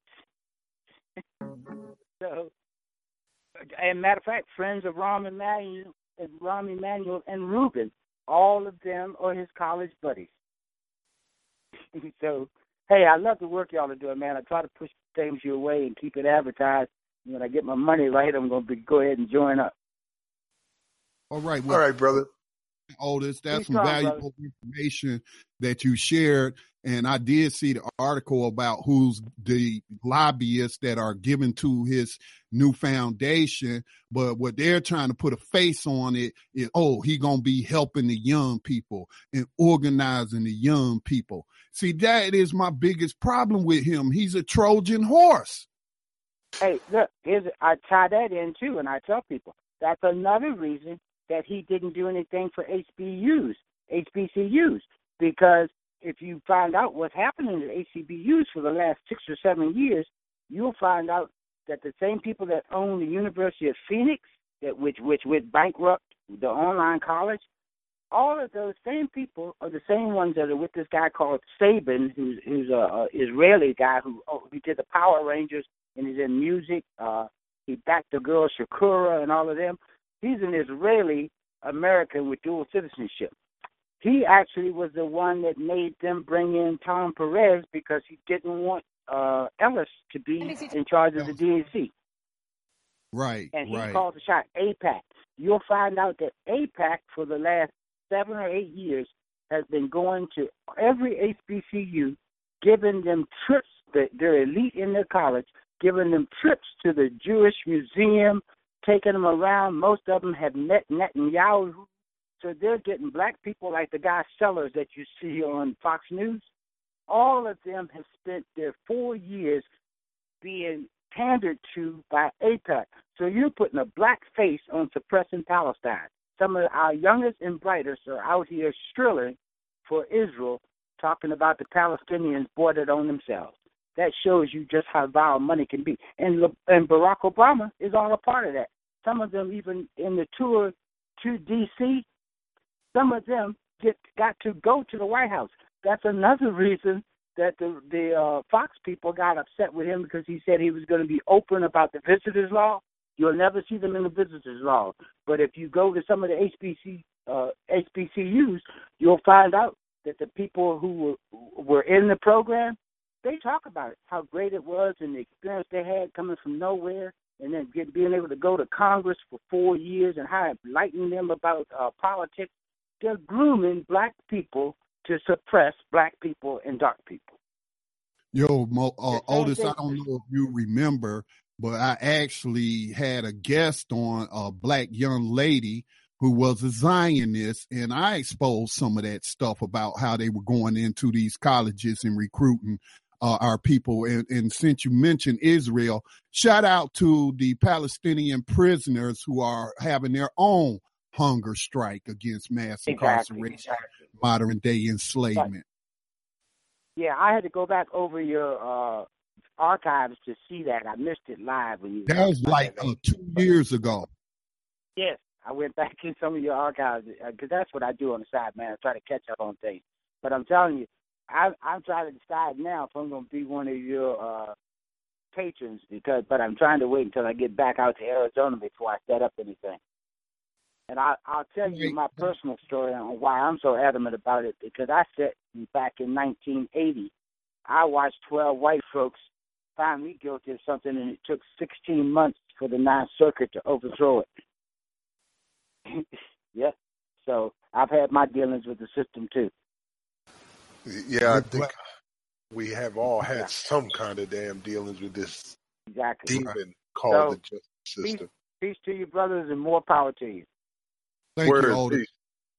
Um, we are running low on time, so uh, I just want to make note of a couple of titles of uh, articles that we won't be able to reach tonight. But if you just go to our Facebook page or join our community on the uh, community at black community.blacktalkradionetwork.com, you can see all Or btrcommunity.com. Right, or or the BTRcommunity.com.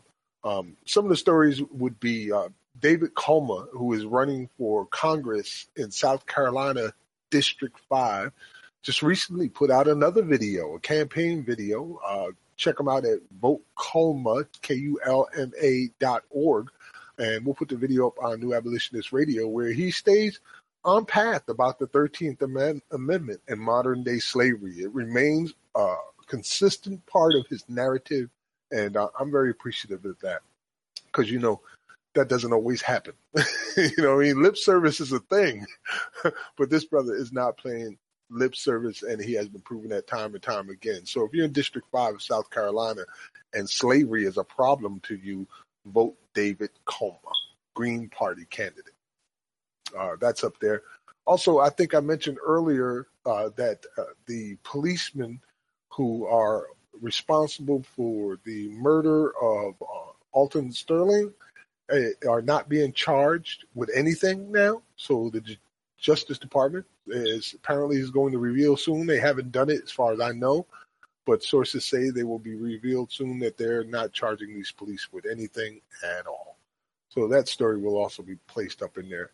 Um, and one final thing, I guess, just you know, check out New Abolitionist Radio. You'll see all the extra stories. One final thing is tomorrow, Scotty, I have a, a second interview on the Real News Network with uh, former political prisoner uh, Eddie Conway. And on this particular interview, we're going to go over the Convention of States and the Article 5 movement that's happening so I can help cl- clarify it for uh, more people to understand. And I got to tell you, Scotty, I've been cramming and, and reading and researching and reaching out. I, I even called a couple of friends who are constitutional lawyers to talk about this and uh, it's it's like a surprise to everybody. Nobody seems to know, and it just shows how we are so separated from each other. The right wing and the left wing. We don't really pay attention to what's going on within those communities. And uh, the Tea Party, backed by ALEC, uh, in several factions apparently, with at least 14 different amendments, are moving towards a constitutional convention. They've got 10 states out of a required 38, so they're a third of the way there and the momentum is growing, and the money backing it is uh, upwards in the tens of millions. They're planning on getting this done, and I'm trying to understand how, as we spoke before, Scotty, we can either become a part of this and get a seat at the table with our amendment for the 13th in hand, or sit back and watch as these alt right Tea Party, predominantly racist, white, rich conservatives stab the entire country in the back and reinterpret the Constitution, whether we like it or not. It's, pretty rough. Anyway, I'll talk about it tomorrow with Eddie, uh, Scotty. Yeah, Max, I, I, like to say though, what they're gonna end up doing, as you said, stabbing us in the back, is push us towards another civil war. Yes, that's what I'm afraid of, Scotty. And that is the one moment in time that I don't want to see repeated. I, have seen everything else repeated, and I have been trying my hardest to find ways to get around that particular circumstance. So, but it, but uh, hey, if they give you no choice, what did Kennedy say? Although I don't like quoting people like that, but what did he say? Those who prevent peaceful uh, revolution will uh, push us towards a violent one. Uh, those who make peaceful revolution impossible make a violent revolution inevitable. Thank you, Max. Thank you. And but I do agree we do need to be at we need to be there and not as spectators if this goes down. And at the same time, you know, um, it's just so hard, man, to attract money to abolitionists. But this is something that we, because remember, we've said in the past years ago, that perhaps we should, in terms of tackling tackling this issue state by state, is in those states that allow you uh, citizens to put a ballot initiative, you know, together to remove the exception clauses from the state constitutions. Man, we got a lot of work to do. We just really got a, a lot of work to do. Yes, we do, Scotty. All of us collectively together have accomplished so much, but there's still so much uh, more work to do. And we're at a very uh, dangerous moment in history where things can pivot in any direction. We it gives us the opportunity to actually win for a change, but it also allows worst case scenarios to manifest. Um, just uh, a note: the first part of my interview on the Real News Network with Eddie Conway is available on New Abolitionist Radio. When the second part comes out, I will uh, put it up so everybody can be able to check it out and learn what I'm learning here. Uh, are we coming up on a, a late break, Scotty? Yes. Okay. All right. We're uh, coming up on a late break. You're listening to New Abolitionist Radio here tonight with Scotty Reed and Max Parthas. We'll be right back after these messages.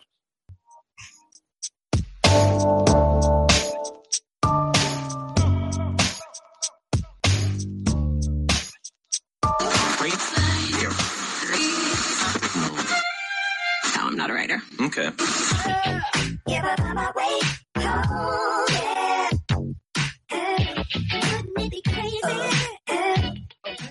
Black Talk Radio since 2008, providing new black media for the masses.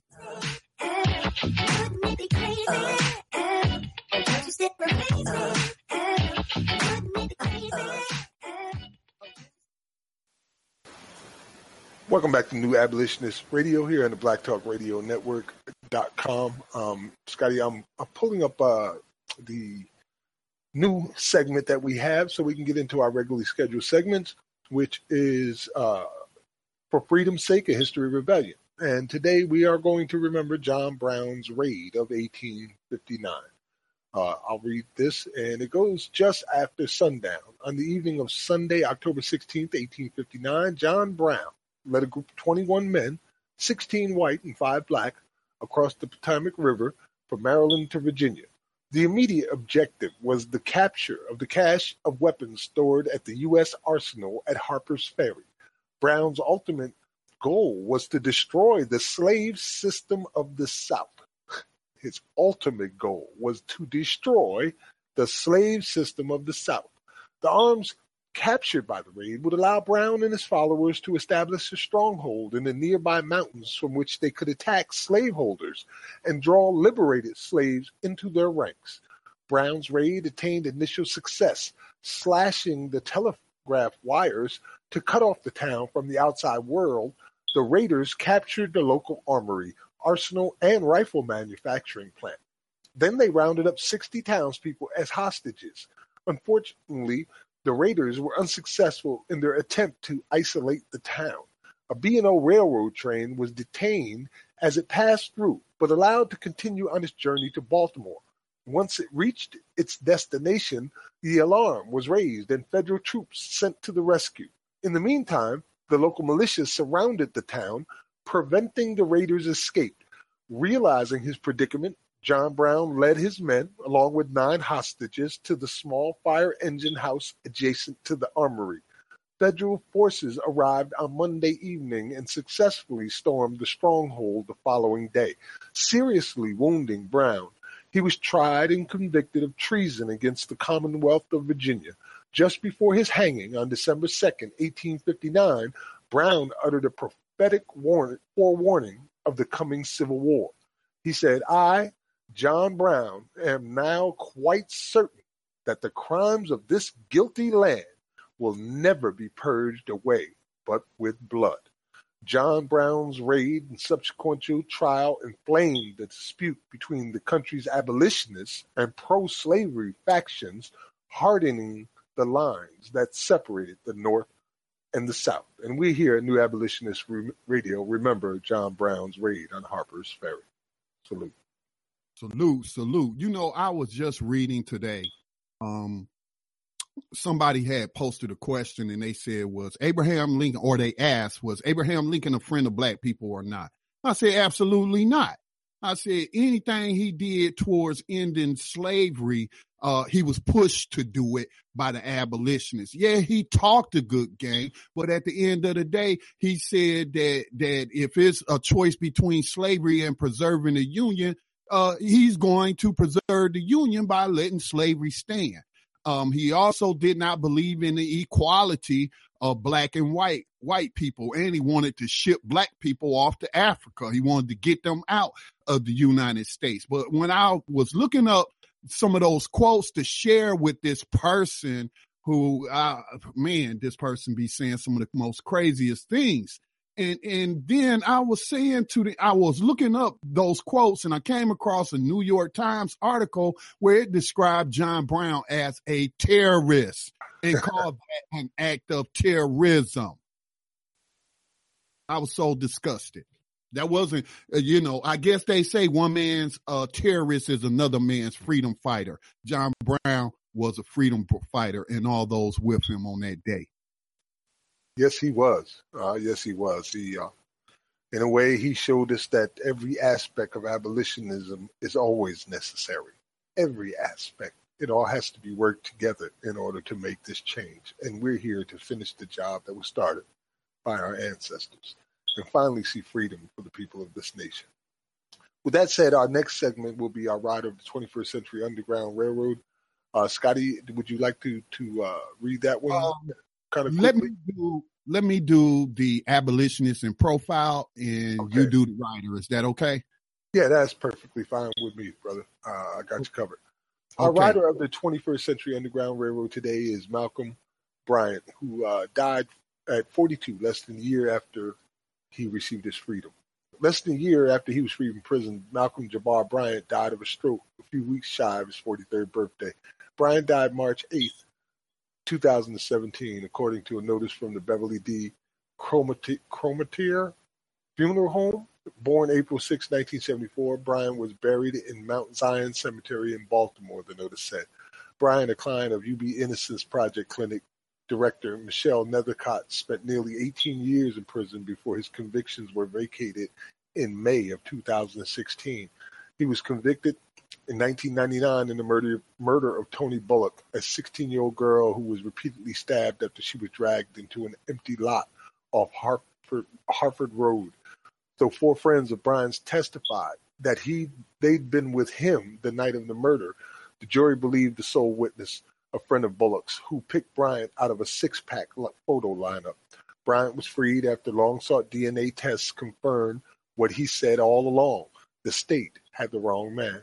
The state for years fought the release of the physical evidence that ultimately proved Bryant's innocence.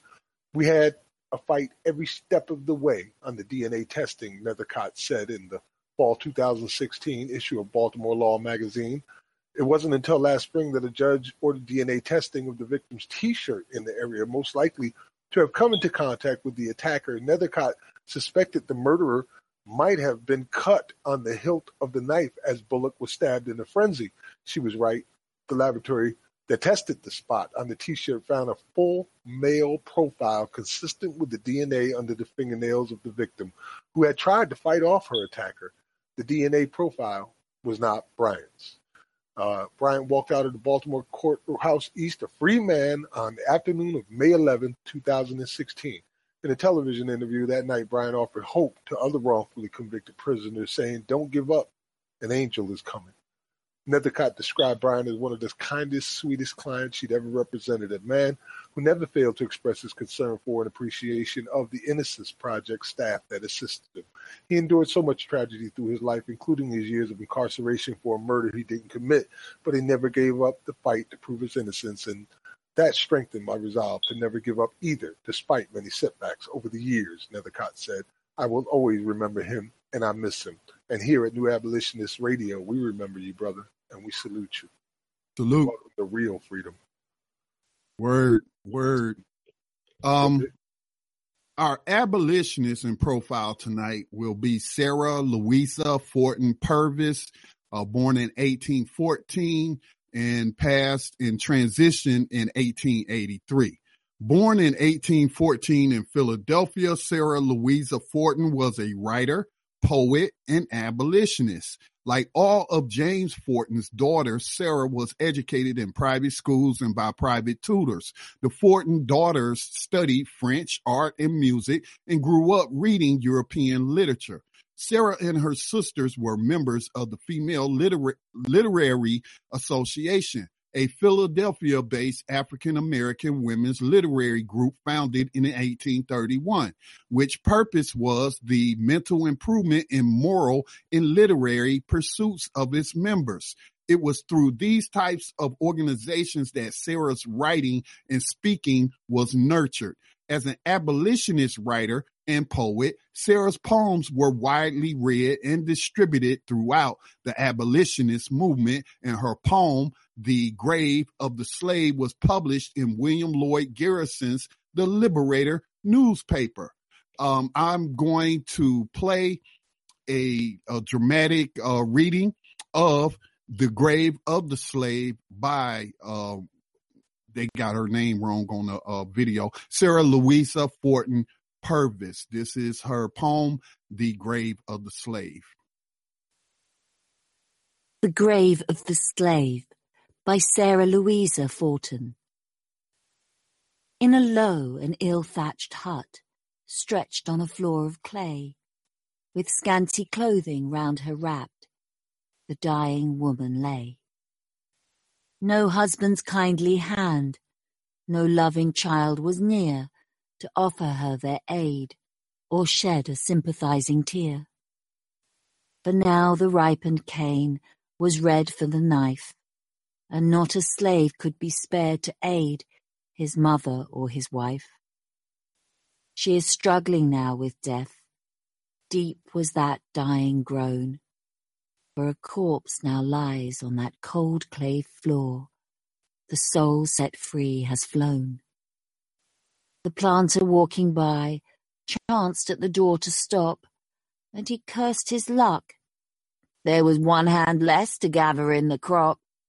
Oh, Jesus, hast thou said, The poor your care shall be, who visit not the poor and sick, they do it not to me.